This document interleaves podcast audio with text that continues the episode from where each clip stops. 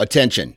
If you're an eastern whitetail hunter with dreams of hunting elk, antelope, or mule deer out west, but are overwhelmed with the knowledge gap, look no further than Outdoor Class. Outdoor Class features professionally produced courses taught by the world's leading outdoor experts and can be consumed on your phone, computer, or TV. Visit outdoorclass.com and start the process of making your hunting dreams come true. Use discount code EMPIRE20 at checkout for 20% off. Go Wild is a free social community created for and by hunters.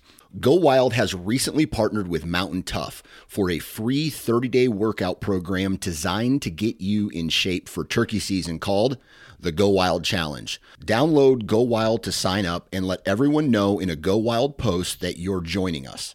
Then, each time you do a workout, tag Go Wild and Mountain Tough to hold yourself accountable. Also, Go Wild will be attending the Great American Outdoor Show February 4th through the 12th.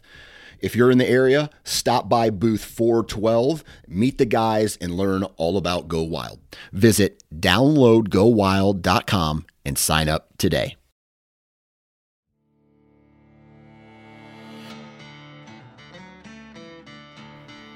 On today's podcast, I have guest Rendell Eric. He's been on the podcast now a few times to talk about scouting and hunt recaps. Based in Iowa, much of his focus is on finding and targeting the biggest and oldest bucks that he can find across a variety of public pieces that he keeps tabs on. Today's episode is a little bit different, however. It's more about calling audibles, dealing with challenges, trying to make the best decisions on the fly as possible when plans A, B, and C blow up. Often, Rendell Eric fills his tag earlier in the season before the rut really kicks into full gear, this year, after sacrificing a little bit of his season to scout and hunt with a good mutual friend of ours who had drawn a non resident tag, he had to really dig deep and hunt throughout the rut and even into the later gun seasons. He also saw more pressure this year than in years past in his area and had some drought conditions and crop rotations that made the early season patterns that he was used to a little bit less repeatable than normal. So, I think this is a good episode because it looks at how you can take a good mental approach and take the right actions when things aren't going your way. I also want to announce a new platform that I'll be creating content for called Hunt Better. This is an online platform which currently consists of live stream events and original series. On those live streams, you can join in and ask the guest questions to be answered right there in real time. The lineup starting here in February is Andy May, then myself, Shane Simpson, Steve Shirk, Aaron Warbritton, today's guest Rendell Eric, and Jared Scheffler. The two current original series are called Breaking Down the Hunt which shows polished and concise hunt recaps showing the details, history, terrain, and animated maps explaining how and why a hunt came together, and also a series called Conversations, which are longer format campfire discussions between knowledgeable hunters and woodsmen. On the site right now, there's a one on one conversation between two pretty well known successful hunters from Michigan, John Eberhart and Andy May. The mission overall is to help preserve hunting culture, especially some of the softer skills usually described as woodsmanship, help promote and protect the future of hunting. It's a subscription based service, and a portion of the revenue does go directly back into supporting conservation based organizations. To go check it out, go to huntbetter.us. Before we get started, I have a quick message about the Spartan Forge app, which you can get a 20% discount on by using the code DIY. The app allows you to do all of your standard mapping, navigation in the field, and waypoint management. You can currently choose from three different satellite views topo, and in many areas aerial imagery at multiple time points throughout history, view public and private lands, color code your permission status on those private lands, view all of your forecasted and historical weather info, add journaling entries for your hunts that automatically tag the weather conditions and wind for that time period, and view a deer movement prediction powered by machine learning based on collared deer studies across the country. I also have a walkthrough video posted on my YouTube channel that you can use to physically see the app in more detail. And with that, let's dive back into the episode. All right, so going into the season this year, I know you had some pretty lofty expectations and some big plans, and, and you had located a lot of really good deer last year and did a ton of postseason scouting. And you definitely got onto some big bucks throughout the course of the season. Uh, but I know you ran into a bunch of new challenges that you haven't necessarily dealt with in the past as well. So I'm curious, out of the bigger bucks that you did find, either from years past or going into the start of the season, how did all those scenarios play out? I think the most uh, issue I ran into this year that was brand new was actually pheasant hunters. The number of pheasant hunters skyrocketed uh, in all the areas I hunt. And a lot of the big bucks I found were more like CRP, open country areas. So I knew that I would have some challenges if I didn't get on them uh, early into the season. Because uh, pheasant season doesn't come in until like the first week in November, kind of like uh, when the rut kicks off.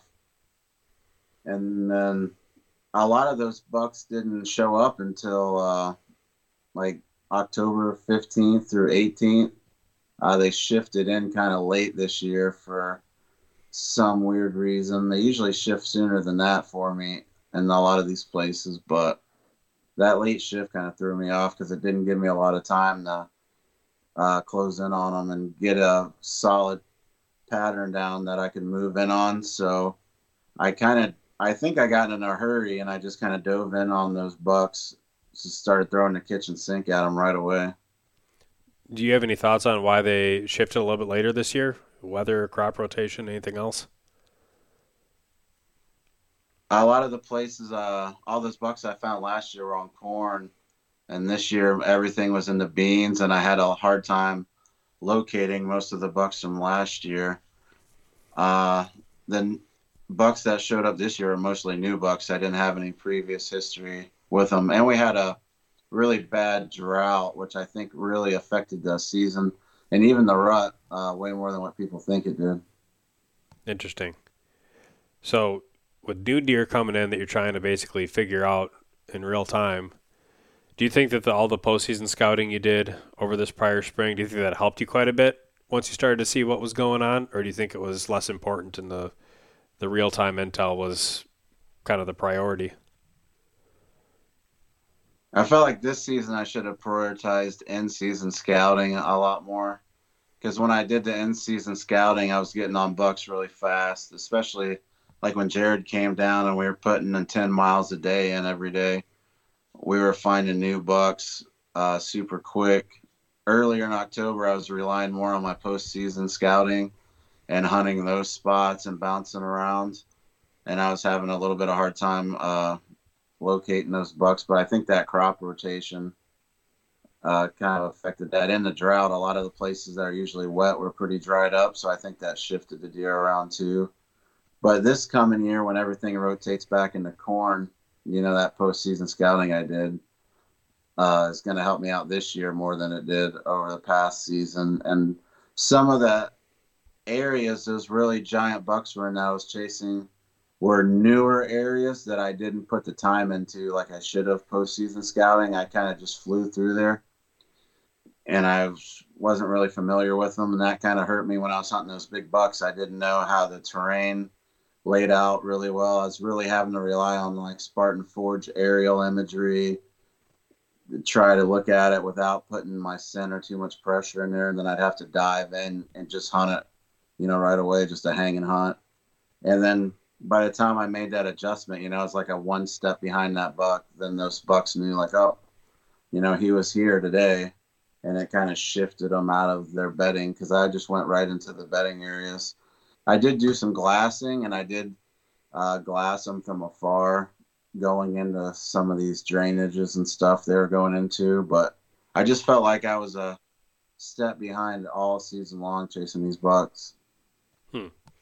Yeah, in the place you're at, it's kind of like there's some rolling hills, like not super steep, but definitely some terrain, some little ditches, and generally speaking, the the higher ground is either like grass or ag, and then the drainage systems are more wooded. Is that right? Yeah, this uh, was a newer area. It's just straight flat. It's more like you're hunting out west. It's not not really hilly. It's just wide open ag f- for miles. There's a uh, these deep drainages that come in there that have limited trees in them.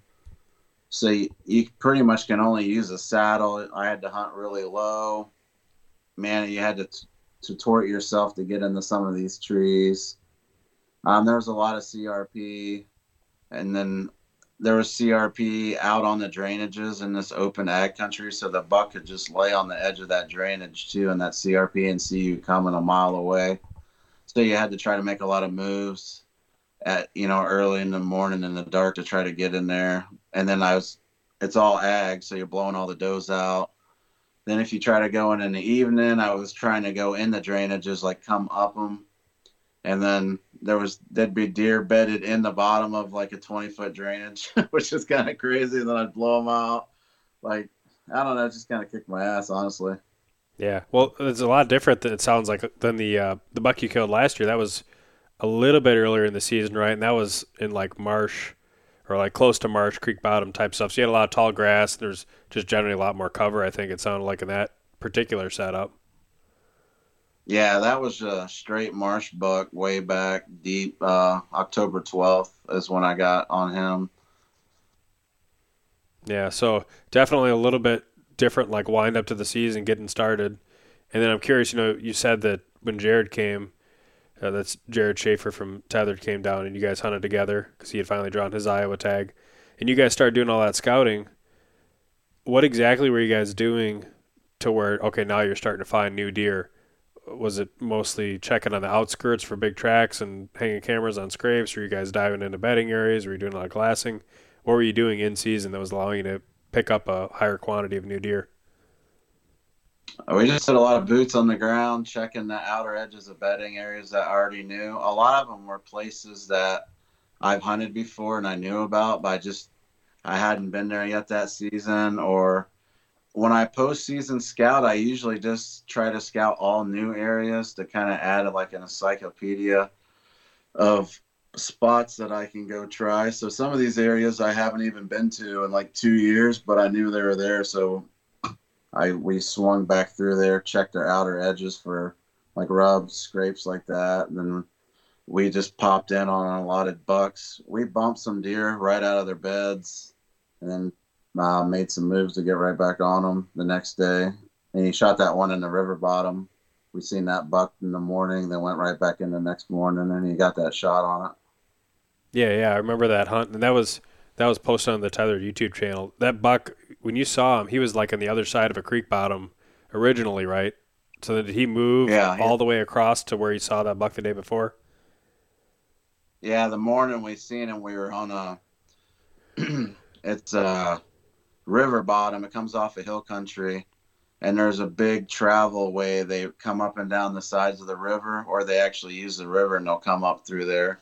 And there's usually quite a bit of scrapes, a big scrape line that runs in there to bedding. But the bucks were on the other side of the river, coming out of the ag, going back to this big bedding area on this little oxbow that was uh, to our north. Mhm. And then the next the next morning, you know, we made a plan. I told them, uh, some possible trees he could get in, and then he went ac- he went across the river and set up, and that he snort wheezed that buck right in out of that ag into that uh, transition area between the ag and the bedding. Gotcha. Yeah, that was a super cool hunt, and some of the deer that you guys located, not necessarily the one that Jared killed, but there's some other ones that you located. It sounded like you went after at least one of them a couple more times throughout the course of the rut, right? And that Jared's hunt was, I would say, what late pre-rut, and Yeah, you're, you're typically not a, a rut hunter. No, I don't like hunting the rut at all. I it's really hard to target uh, Pacific deer during the rut because they're kind of at the mercy of whatever the doe's doing, or they leave the area to go find does. It's a lot harder to pattern the deer. They're just kind of all random, which I I knew that, but I was on those two bucks, you know, that were 160 plus. That one was like probably I don't know 170, 180 and I just got hard headed and I got locked in on those on that one buck. So I tried hunting that buck during the rut anyways, even though I knew better. So I wasted a lot of my rut hunting, you know, hunting those two bucks. And then the one buck you were talking about from the tethered video was that horse buck that was on that giant uh, car car hood scrape that we found. Yep. So I went in there, and there was a couple other shooter bucks in there that were almost as big as him, and I did get a lot of pictures of them uh, in the rut using that scrape. I did see that horse buck one morning. I was set up in that tree line on the cornfield, and he was already locked down with a doe, but he was a couple hundred yards away. I tried rattling him in, and he came up over to hill and was checking me out, but I couldn't get him to commit to coming in closer. Hmm. So, do you think that if you had shifted instead of trying to hunt specific deer, like either that one or that bigger one I know you're after for quite a while, if you would have shifted over into, let's say, instead of hunting deer, hunting specific deer, if you had uh, shifted to hunting specific spots that were, you know, pinch points between bedding areas or, or what have you, typical rut type areas, do you think you would have upped your odds substantially of maybe having an opportunity at any given good buck? Oh yeah, for sure. I definitely. That's what I normally do when I hunt, rut hunt, and I felt like that just gives you a way better chance because then you're just catching any kind of movement coming through the, like the premier spots. Because I had uh, I had other good bucks moving through other areas that I would hunt that were more uh, rut type areas adjacent to doe bedding. I was picking them up on like my cell cams and stuff. So I know if I would have been sitting in there, I would have had some chances at some other mature bucks, but they weren't. You know, they weren't anywhere near as big as the uh, other two bucks I was chasing after. Gotcha. Do you think next year you would go back to hunting the spots more, or do you think it's going to be really hard to to shake that uh, that want and desire to go after some specific deer that you find, even if it is the rut? Well, my plan's to be tagged out in October, then I don't have to worry about it. I can go I can go to a different state. Uh, I'm gonna try to draw Kansas, so it'll be interesting hunting Kansas and Iowa. I'll try to get it done early in both states. But if I do have to rut hunt, uh, I'm just gonna go to hunting spots. I probably won't hunt the typical kind of uh, rut spots a lot of guys do. I'll probably go more towards like the mature buck bedding areas adjacent to doe bedding because I feel like that's where I was picking up a lot of my mature bucks during the rut was in those transition areas between the mature buck bedding and the doe bedding. Hmm. So I like to narrow that down a little bit, but I'll, I'll just do a bunch of sits instead of targeting like individual bucks, unless I'm on like a 200 like crazy buck or something. Gotcha. Yeah, and after the rut kind of tapered down this year, you got the opportunity to try some of the gun hunting and late muzzleloader, which I was interested in hearing how you did there because I had done those hunts, you know, one each, one shotgun hunt, one muzzleloader hunt in the past, and I, I thought they weren't as easy as people might think, just because you know the gun season, the shotgun season, I couldn't predict where the public land eh, or private land pressure was going to be. I guessed where public land pressure should have come from based on how it usually is in the places I hunt, and there wasn't a whole lot of public hunting pressure in the particular pieces of public that I chose. But there's a lot of private land pressure where guys would just walk across out their backyards into some random, you know, place along the public that was really hard to predict. And so that made trying to figure out and uh, yeah, be more predictive about the deer movement really hard.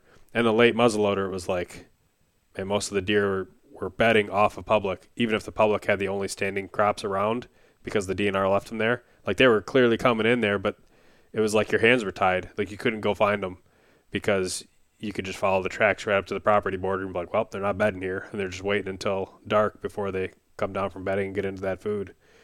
And it sounded like you had quite the challenging, you know, gun hunts too, just for some of those same reasons, pressure related.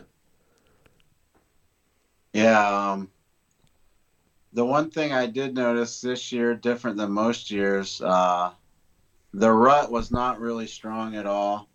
And I rely on that late rut, that uh, third week in November, mm-hmm. on in like the end of archery. That's when I usually kill a lot of my giant bucks. It seemed like when the rut ended, it ended, man. I mean, it was gone. And then the deer just dispersed. Like there wasn't that trickle effect. I didn't get mature bucks long lining for the last does. I mean, it was just a hard cutoff.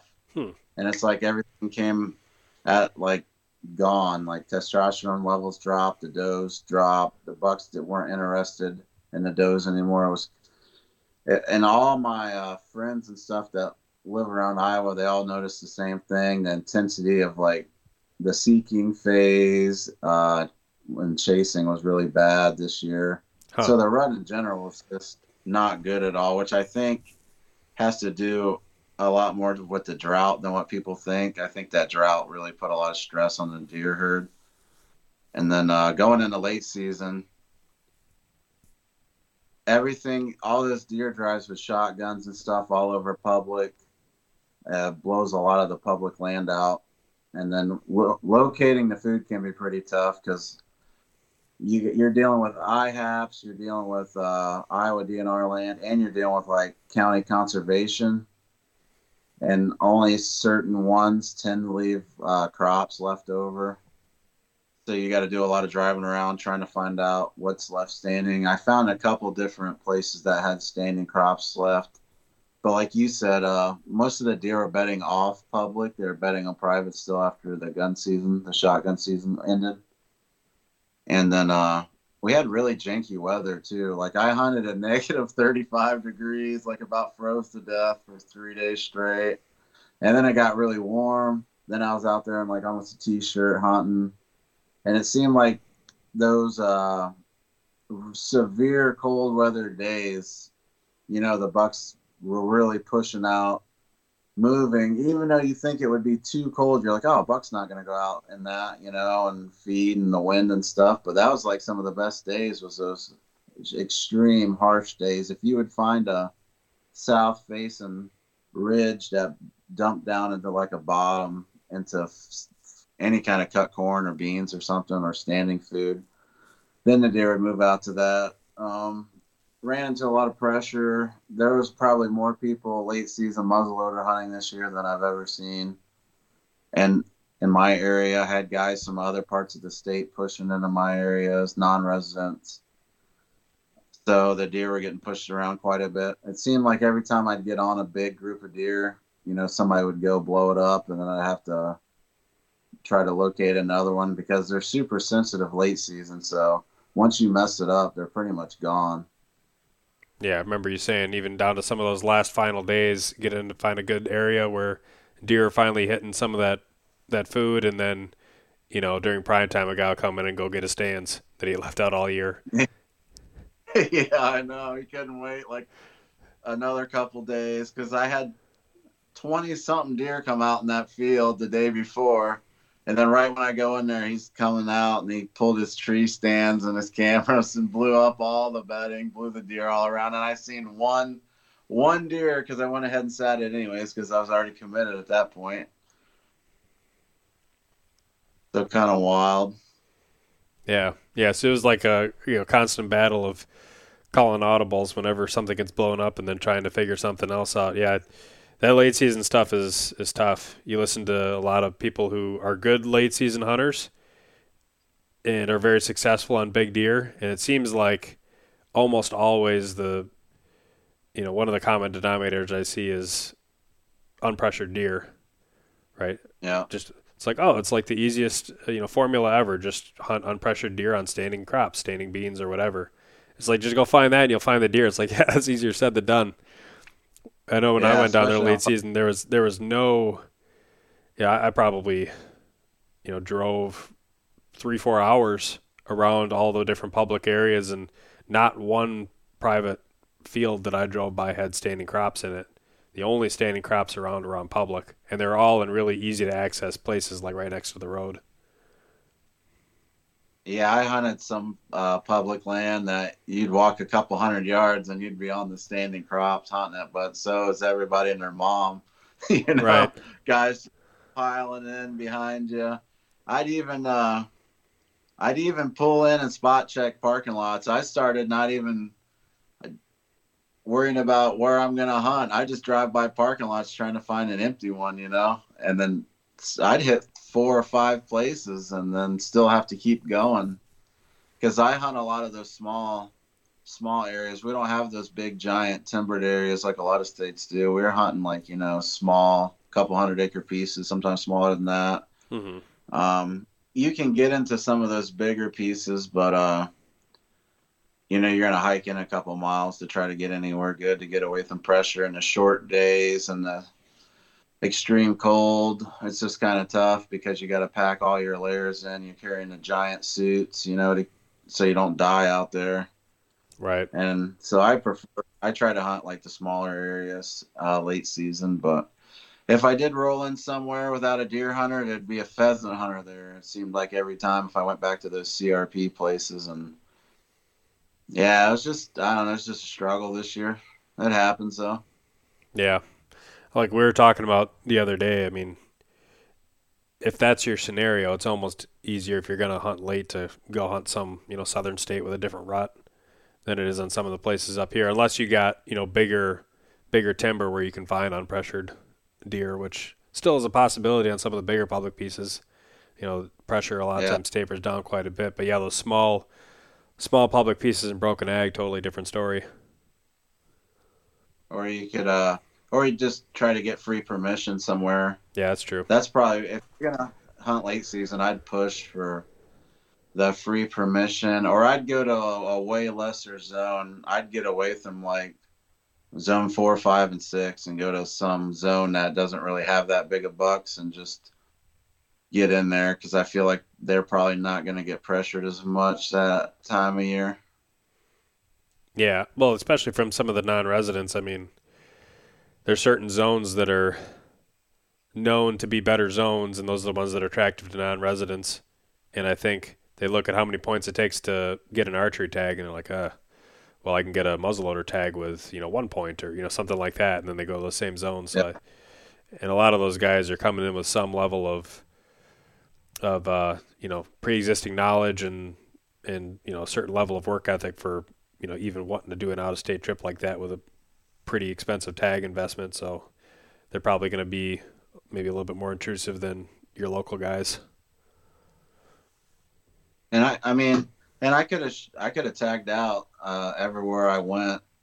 I just passed a lot of deer, passed a lot of, I passed deer a lot of people would shoot just because I was chasing, you know, that upper echelon class buck, which I knew, you know what I mean. If you're gonna chase, uh, you know, 160 plus, you better be okay with tagging out. But I did, I passed some 140s and some really good deer that most people would have been plenty happy with, but it just wasn't my goals this year that I set for myself. So I tried to, I tried to stay true to myself, what I set out to do, uh, win, lose or draw, and so I just grinded as hard as I could. And now that season's over, I look back at it, and uh, I learned a ton. There's a lot of things I'm going to adjust, and I think I'm going to do differently, and some things I probably should have adjusted to during this season a little bit more.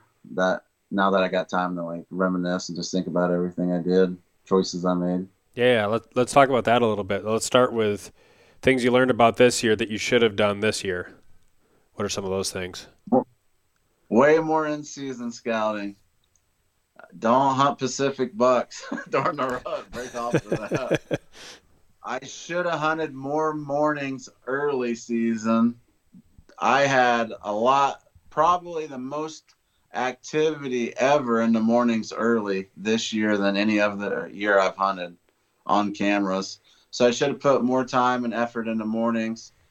I should have just threw caution to the wind because I don't like hunting the mornings because it's open ag. You know, you blow out a lot of deer.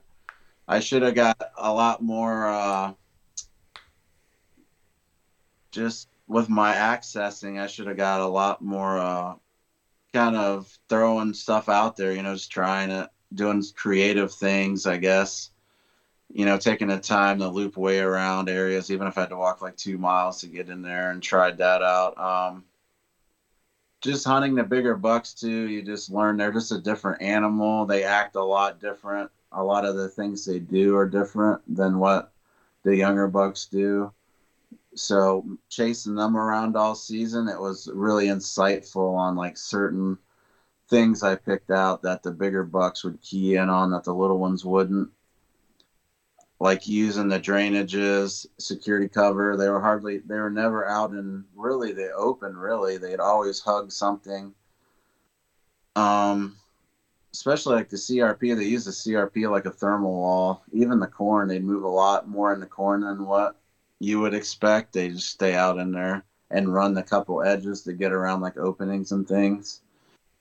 Never really come into the scrapes. They'd always stay way downwind of the scrape, like Hmm. 40, 50 yards, sometimes more than that, and just scent check it them way out there. And then you wouldn't even be able to get close enough to them because there's, you know, little options for trees. Yeah. Um, I noticed that they didn't when the rut kicked in.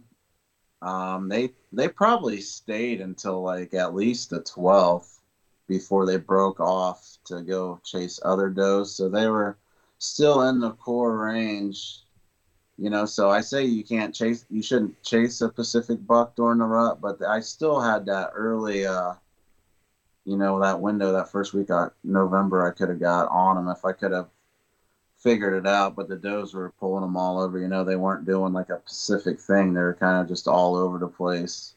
Yeah. So, um,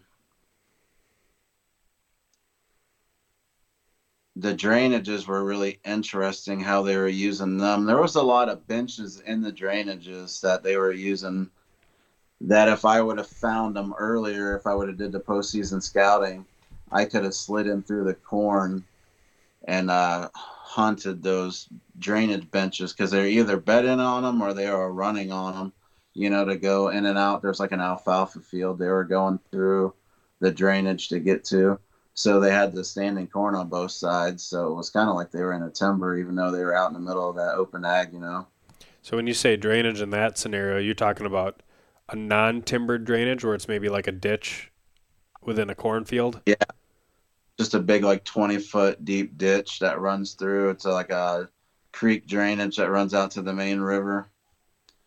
And there, there's a couple trees in there. I mean, if you were gonna hunt in there, I could only get couple feet off the ground and they'd be right on top of you. I filmed a couple bucks going by me on one of those drainage benches when I found them. Pretty interesting setup. And how big are the actual benches? Are usually just like wide enough for a deer to walk on, or? Yeah, wide enough for me or a deer. Uh, maybe a couple feet wide, if that. So it's pretty obvious if you're walking in, you can see those benches and maybe see trails that are laid out on the grass. Oh, it looked like a wind tunnel trail. Yeah. In hill country, beat down, you could you could see it a mile away once you came over the edge of it. Hmm. Yeah, that's interesting because those drainages like that, especially late in the late in the evening, a lot of that scent probably pulls down in there and slowly just drifts down that whole drainage. So if they're coming from further down the drainage and coming toward the head of it to get where they're going, then that makes the the wind and thermal aspect probably pretty tough to set up on, I'd imagine. Yeah, I tried to set up on winds that were blowing right down the drainage. So it would just blow my scent straight down, which is a little tricky because once the deer gets by you, you know, it's going to pick you off. So you just hope that, you know, I got close enough to where I thought he was bedded at, which I've seen uh, a couple times glassing. I saw where he dropped off into the drainage so I tried to slide in as close as I could, which is, I mean, really risky. I mean, I bumped a couple, a couple times. I blew some bucks out of there. I got too close, uh, trying to set up in the afternoon. Yeah. So if you're going for an afternoon setup there, you know, thermals are still coming up, depending on whatever the wind's doing. Are you coming like let's say the let's say the drainage runs left to right and like the deepest part of the drainage is to the left and it gets shallower as you go further to the right. Are you accessing from either like the top or the bottom and basically just trying to head perpendicular to that drainage as close to where you think that deer is going to be as possible and just pop over the edge?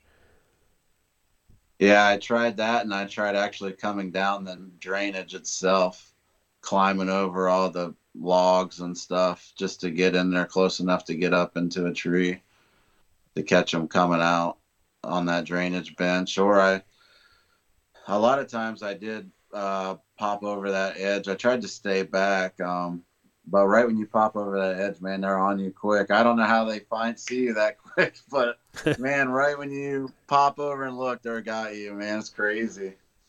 Huh. So then, well, of course, it doesn't help. I'm six foot eight either, so they probably see me quicker than they'd see you. yeah, that's probably true. What other things did you learn, I guess, this year that were either mature buck tendencies that you thought were noteworthy or just things that they did this year that you weren't anticipating? Uh, just how far they were coming to that uh, that area I was hunting. I they were bedded pretty far away, more further than what I thought. And then the scrape, they were hanging way further back from the scrapes than what I thought they would. Like I know they go down one of the scrapes and they don't really come into them much. They scent check them first and they swing in, but the distance that they were scent checking was way further than what I thought it would be in that type of terrain. So I don't know if this the wind or the air or something's different where it uh, travels further in that terrain type. I was that kind of hmm. threw me for a loop because I was pulling back to set up to catch them coming into the scrape, but then they'd be back, you know, way even further than that. So you'd almost and have to set up like you know 20, 30 yards downwind of the scrape, and then maybe you'd have a shot totally opposite when they get downwind of you. Yeah, it almost be like 60 yards away, huh. 60, 70 yards, I think, now on that one particular area. And is there any sign at all when they would do those downwind loops of the scrapes? Like, is it would you be able to scout in say postseason and find a big scrape and then go take a you know 60 yard loop downwind of it and be able to tell like, oh, here's why I should set up to take advantage of this of this uh, particular bucks you know scent checking that scrape? Or is it just kind of trial and error and maybe you see one moving? Yeah, you'd have to see it in person because there's not going to be a trail or anything. Like it wasn't defined like that. They would just swing out. Those hmm. two bigger bucks would always just loop way out. Yeah. Yeah, I feel like I, the moment I try and do that and set up like you know seventy yards downwind of the scrape, then I'll be able to see a big one like sitting right on the scrape. Yeah, I mean, possible. It's probably what's going to happen to me next year when I get in there. and then it's like, man, when you're throwing the kitchen sink, you start getting a little frustrated too, and you're like uh, second guessing yourself, you know, a little bit, maybe your setup. And then you start going through that rabbit hole in your mind, you know, where you second guess uh, certain setups. There was one setup that I should have did, and I probably would have got that bigger buck, but I second guessed myself and didn't do it, and he rolled right in there to that scrape in broad daylight, and I was like, "Oh, he got me!" Like that one time he rolled into that scrape, I decided not to do what I was gonna do, and then it cost me big time. Well, wasn't the reason you decided not to do that because of like a really dicey wind on that scrape? Yeah, I had the dicey wind, and my setup was insane. Like, I had does walking right underneath my feet because there was this one crazy tree I had to get in, and I just felt like I wasn't, I was not covered up enough. I already left all my scent in there. Um, the way I had to access that place was not a good access at all. I should have accessed a totally different way than what I did, but I didn't know the area that good because I didn't do enough scouting postseason in there. So it was just kind of a cluster from the get go, but I don't know. My gut was like, oh, I should come right back in here the next day and just leave my set and hunt it. And then I blew some does out of there too because it was in a really sensitive area, you know, trying to get out in the afternoon. I blew a lot of deer out. And I don't know, I think that just mentally was like, oh, I just ruined this spot, you know, then I decided to sit another spot further away and then that buck looped in downwind, which it's possible he could have picked me off, you know, but I felt like I don't know the wind speed and thermals. I might have got away with it, but you never really know. I he could have picked me off. He came through that standing corn and then Jay hooked into that scrape, so I'm pretty sure he hit my scent trail. You know where I accessed in a not a great way. He probably hit it feeding at night or something, and it probably tipped him off, and then he looped around downwind. Yeah. And cut in there. It still messes with your mind, like, oh man, if I would have been in that set, you know, what what could have happened? Right. I mean, I never really know. But it still it still weighs on you a little bit. Right. Yeah, I definitely have a number of those throughout the course of the season for sure. Now, what things did you learn from this year that you're going to be able to apply to next year, either scouting now or thinking ahead to, to various setups. I mean, you could probably imagine that the crop rotation might be different. So maybe this year's totally different than last year. But what are your thoughts? I'm going to push further away from home, um, scout more new areas. Definitely tried to add to the inventory so I can try to get away from the pressure better, pick up many bucks as I possibly can.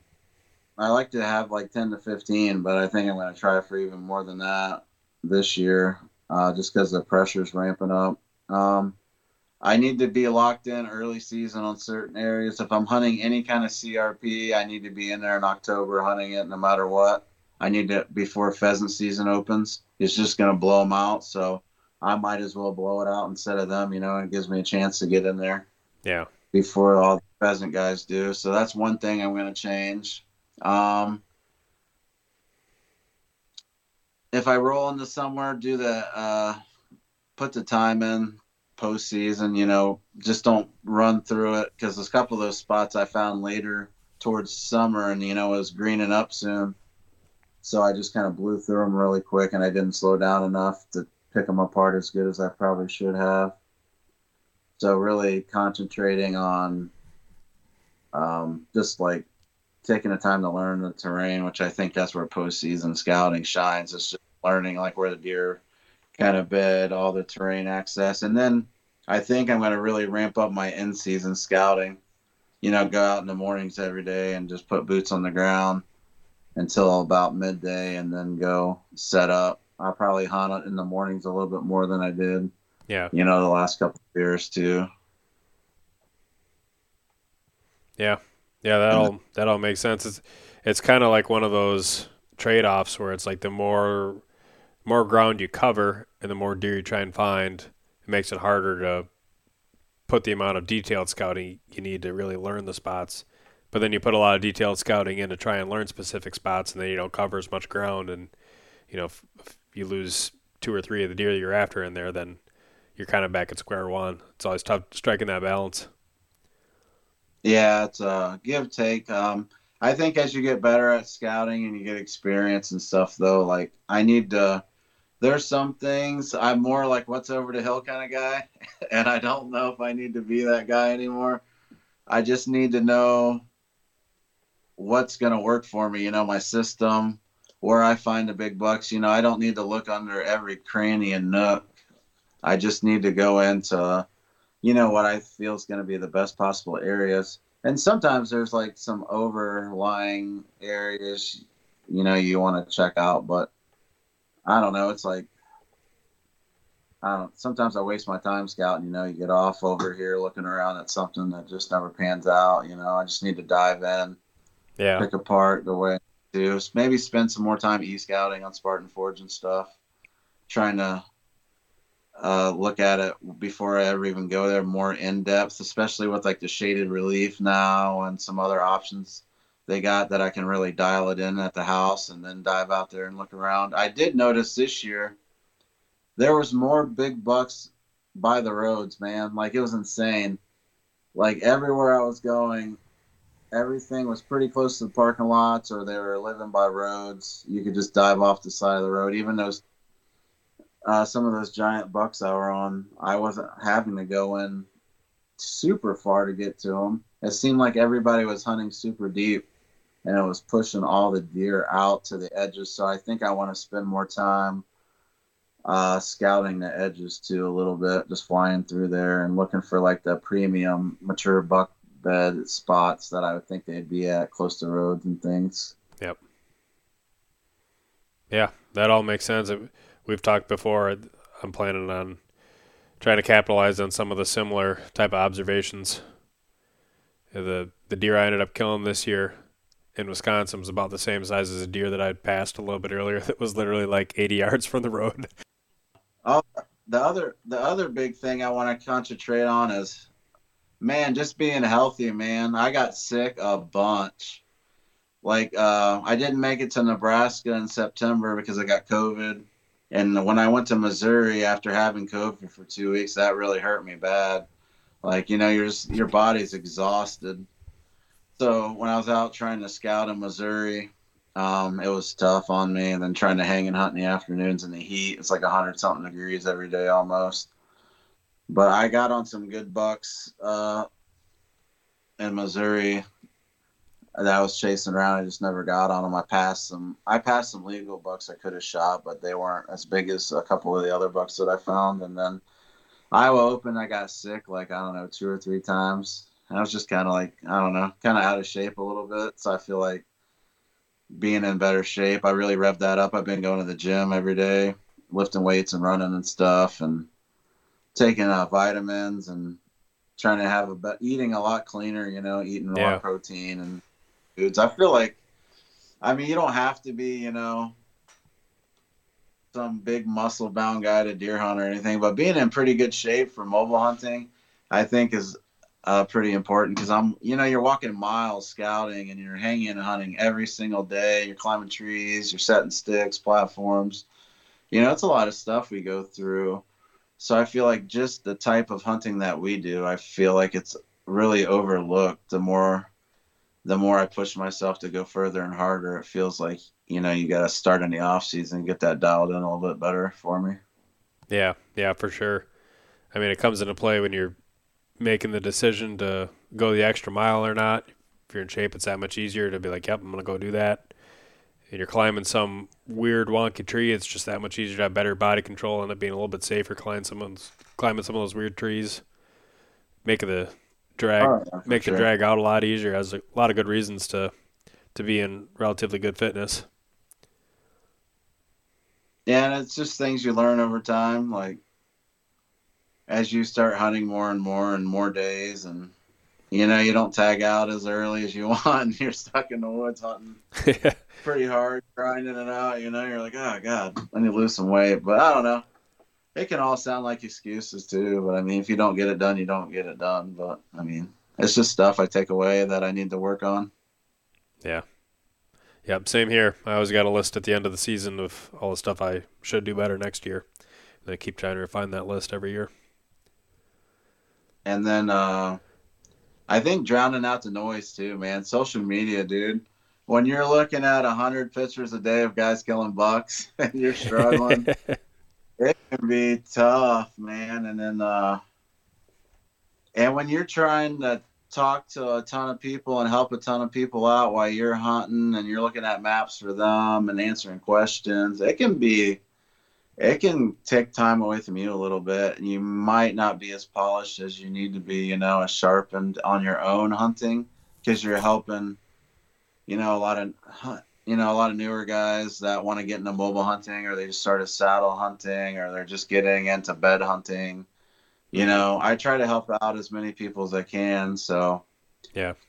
I mean, that kind of slows you down because I'm not used to that yet. So, adjusting to that, I need to get a good grip on that. Um, and just like pushing out all the noise, man, you got a lot of doubt and people that are asking you every day, "Hey, where's your big buck, man? Where's your big buck? I'm waiting for you to kill a big buck." you know, every all my buddies are texting me, and I'm like, "Oh my god," you know, it's putting the pressure on you.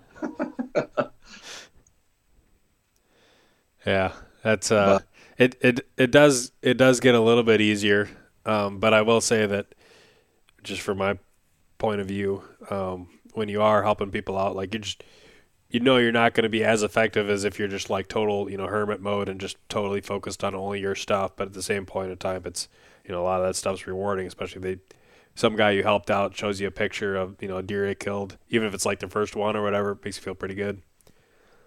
Oh yeah, that's awesome, man. When guys get their first big buck or they get on their their first buck bed and they get it done or they even find a buck bed. I get a lot more enjoyment out of other people than I do myself, honestly. Like I'd rather a new guy that I'm helping out smoke a giant than me. It's just the way I am. But mm-hmm. uh, oh, and another thing I ran into was gear, man. I was trying like prototype gear and all these different sticks I was switching it out of. Like trying out a lot of different gear when I'm hunting, man. And that was like switching in and out of setups, it kind of slows you down because you got to learn like the ins and outs of all the yep. different setups you're running, and so that was different too. Because I normally just go into the season with one setup, and that's what I'm running. But this year I was trying out all kinds of different things just to see like what I liked, what I didn't like, what I thought you could tweak on this or that. And that was pretty interesting doing that and then trying to hunt at the same time because sometimes it took me a lot longer to set up or it was harder to get in certain trees because I switched out to some some other type of stick I wanted to mess around with. So that made it kind of weird to trying out too many too many setups. Yeah. Yeah, it's definitely hard to do that stuff in the season. You, you end up having a number of hunts where it's like you know the minute that you're in the tree, like this is not like this is going to change the instant that I get home, and it kind of takes your focus away from the hunt. but yeah, I don't know. But I feel like nothing's a loss. You don't truly fail. You only fail when you quit. Like I kept grinding, I kept getting getting after it I tried stuff I probably would never try. Like some of the setups I hunted were just crazy, insane. Like I didn't even think it was gonna work, and I hunt some crazy stuff already. And man, I'm just throwing the stuff out there, seeing what sticks, how the deer react to it, and just being on that class of bucks uh, is pretty blessed, you know, because a lot of guys, man, they go a lifetime and they never get to hunt, you know, that quality of deer, or that big of bucks. You know, they'd give anything to be up here in Iowa hunting where I'm at, chasing around these booners and stuff. So mm-hmm. I don't know. At the end of the day, you know, it's still a blessing that I got to be out in Mother Nature and chase those deer, and I learned a ton. So I think it'll set me up in the long run. You know, I just want to get better every day at being a better hunter, and that's my main goal. Is just to get better myself as much as I can. Yeah, and speaking of becoming a better hunter, you will be producing content amongst you know a bunch of other guys for the new Hunt Better platform. Uh, I think you're scheduled in March, I want to say, for one of the live streams, and then you'll probably have a couple hunt breakdowns that'll be on that platform as well.